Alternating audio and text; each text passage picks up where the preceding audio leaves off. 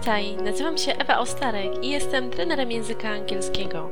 Sprawiam, że język angielski to przyjemność.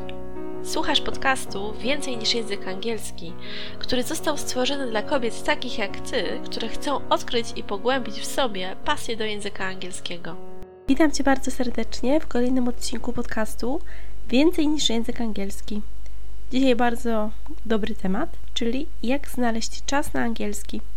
W XXI wieku jest tak, że mamy bardzo wiele różnych obowiązków i często być może zastanawiasz się, co zrobić, żeby znaleźć czas dla swojego języka angielskiego. Mimo różnych obowiązków, jak zrobić to w sposób przyjemny, ciekawy. Dzisiaj mam nadzieję podpowiem Ci kilka rzeczy, które będziesz mogła zrobić dla swojego angielskiego. Zaczynajmy.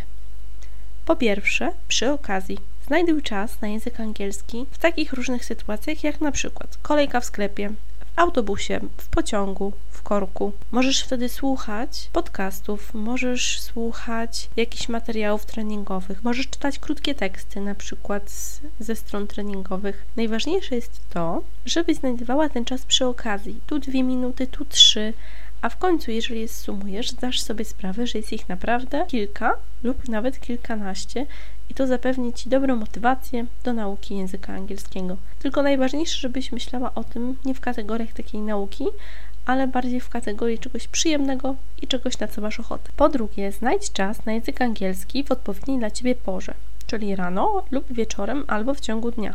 Najłatwiej jest znaleźć czas rano, jeżeli wstaniesz na przykład 10 minut wcześniej lub wieczorem. Wtedy przed położeniem się spać masz możliwość przećwiczenia różnych słówek, czy posłuchania czegoś po angielsku, a może nawet przeczytania fragmentu Twojej ulubionej książki. Możesz wykorzystywać fiszki, materiały, Twoje notatki do takiej delikatnej, systematycznej powtórki. I jeżeli chcesz mi powiedzieć, że nie masz czasu wieczorem nawet na dwie minuty, żeby otworzyć książkę, no to może rano. Zdaję sobie sprawę, że jest tutaj bardzo wiele różnych czynności, które możesz wykonywać, ale jeżeli naprawdę zależy Ci na Twoim języku angielskim, to te dwie lub trzy minuty codziennie, rano lub wieczorem na pewno znajdziesz. A jeżeli nie, to oznacza, że być może angielski nie jest do końca Twoim priorytetem. Dobrze byłoby przemyśleć, jak to zmienić, czyli jak postawić angielski tak, aby był Twoim priorytetem, jak to dobrze zaplanować.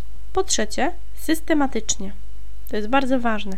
Wystarczy chociażby 5-10 minut dziennie.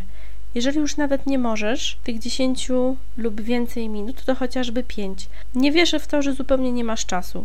Jeżeli mówisz, że nie masz czasu, to jest to oznaka tylko wymówki, bo każdy z nas ma tyle samo czasu.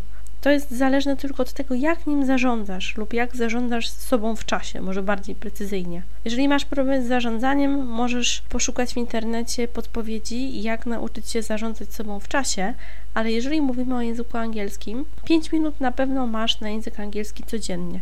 To jest kwestia priorytetów i pomyślenia, czy język angielski naprawdę jest dla Ciebie najważniejszy. Kolejny punkt to zaplanuj. Do planowania możesz używać różnych narzędzi.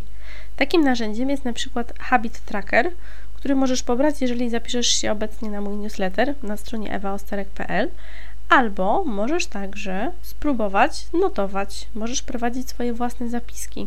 Chodzi tutaj o to, żebyś znalazła taką formę, która będzie dla Ciebie dobra i pozwoli Ci zaplanować czas na język angielski. Możesz korzystać także z innych narzędzi internetowych, z jakichś aplikacji, albo po prostu kupić sobie osobny zeszyt i tam sobie pewne elementy notować. Najważniejsze jest pozbycie się wymówek w stylu nie mam czasu, bo to jest jedna z najgorszych rzeczy.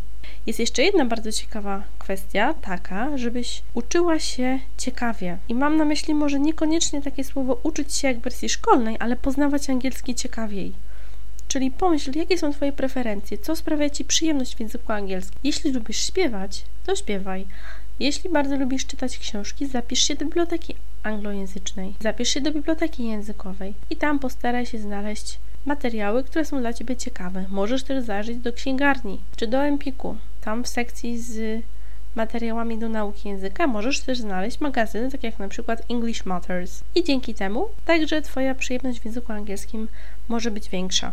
Podsumowując, powiedziałabym, że przy znajdywaniu czasu na angielski proponuję, aby robić to przyjemnie, przy okazji i aby to zaplanować. systematycznie, celowo i tak, żeby faktycznie znajdowało to dla Ciebie dobre zastosowanie. To takie krótkie, wakacyjne porady, oczywiście one nie wykorzystują całego tematu, są tylko takim początkiem. Jeżeli masz ochotę na inne tematy, które są związane z językiem angielskim i jak znaleźć czas na angielski, to zachęcam Cię jeszcze do odwiedzin mojego bloga na stronie ewaostarek.pl, gdzie znajdziesz inne artykuły, które mogą Cię zachęcić do języka angielskiego.